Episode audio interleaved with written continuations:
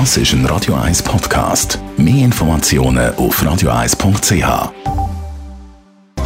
Netto, das Radio 1 Wirtschaftsmagazin für Konsumentinnen und Konsumenten, wird Ihnen präsentiert von Blaser Greinicher.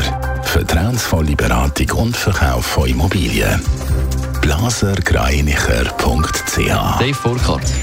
Die Schweizerische Nationalbank SNB schließt das erste Halbjahr mit einem Gewinn von 13,7 Milliarden Franken ab. Nach den ersten drei Monaten hat der Gewinn noch fast 27 Milliarden Franken betragen. Der hat sich dann im zweiten Quartal aber unter anderem wegen dem sinkenden Goldpreis und dem starken Franken praktisch halbiert. Der Schweizer Buchhändler Aurel Füssli hat in diesem Jahr mehr Bücher verkauft. Im ersten Halbjahr beläuft sich der Umsatz im Buchhandel auf knapp 50 Millionen Franken. Im Vergleich zum ersten Halbjahr 2022 sind das 5 Millionen mehr, schreibt Aurel Füssli in einer Mitteilung. In der Stadt Zürich werden immer mehr möblierte Wohnungen an Geschäftsleute vermietet. Sind es 2016 noch 2700 Wohnungen gewesen, sind es laut dem Tag letztes Jahr schon 4300 gewesen. Gewisse Firmen bieten möblierte Einzimmerwohnungen für 4400 Franken im Monat an. Heute schauen wir im Nettotag über Grenzen und zwar auf Deutschland. Dort erhöht der Detailhändler Penny ab heute auf äh, neun Produkte seine Preise. Das ist eigentlich nicht außergewöhnlich, Dave Burkhardt. Warum ist äh, die Penny-Aktion trotzdem speziell?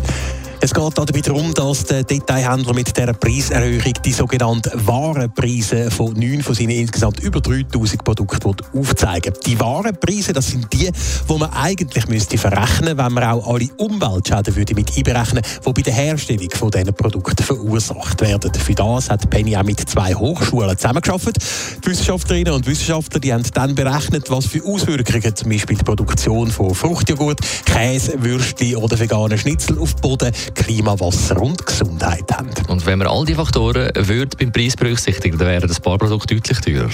Ja, und bei Penny sind es jetzt das auch, einmal für eine Woche. Nachher sind es dann wieder äh, die ursprünglichen Preise, die dort müssen gezahlt werden In dieser Woche kostet aber neun Produkte jetzt teilweise deutlich mehr. So wird zum Beispiel eine Packung Maasdammer Käse durch die Einberechnung von der Umweltfolgekosten 94% teurer. Bei den Würstchen sind es knapp 90%, also auch fast doppelt so viel. Weniger groß sind die Unterschiede beim veganen Schnitzel, wo sich der wahre Preis nur um 5% vom eigentlichen Ladenpreis unterscheidet. Die Mehreinnahmen, die Penny durch das Projekt generiert, generiert. Die fließen übrigens in Projekt für Klimaschutz und für den Erhalt von familiengeführten Bauernhöfen im Alpenraum. Netto, das Radio 1 Wirtschaftsmagazin für Konsumentinnen und Konsumenten.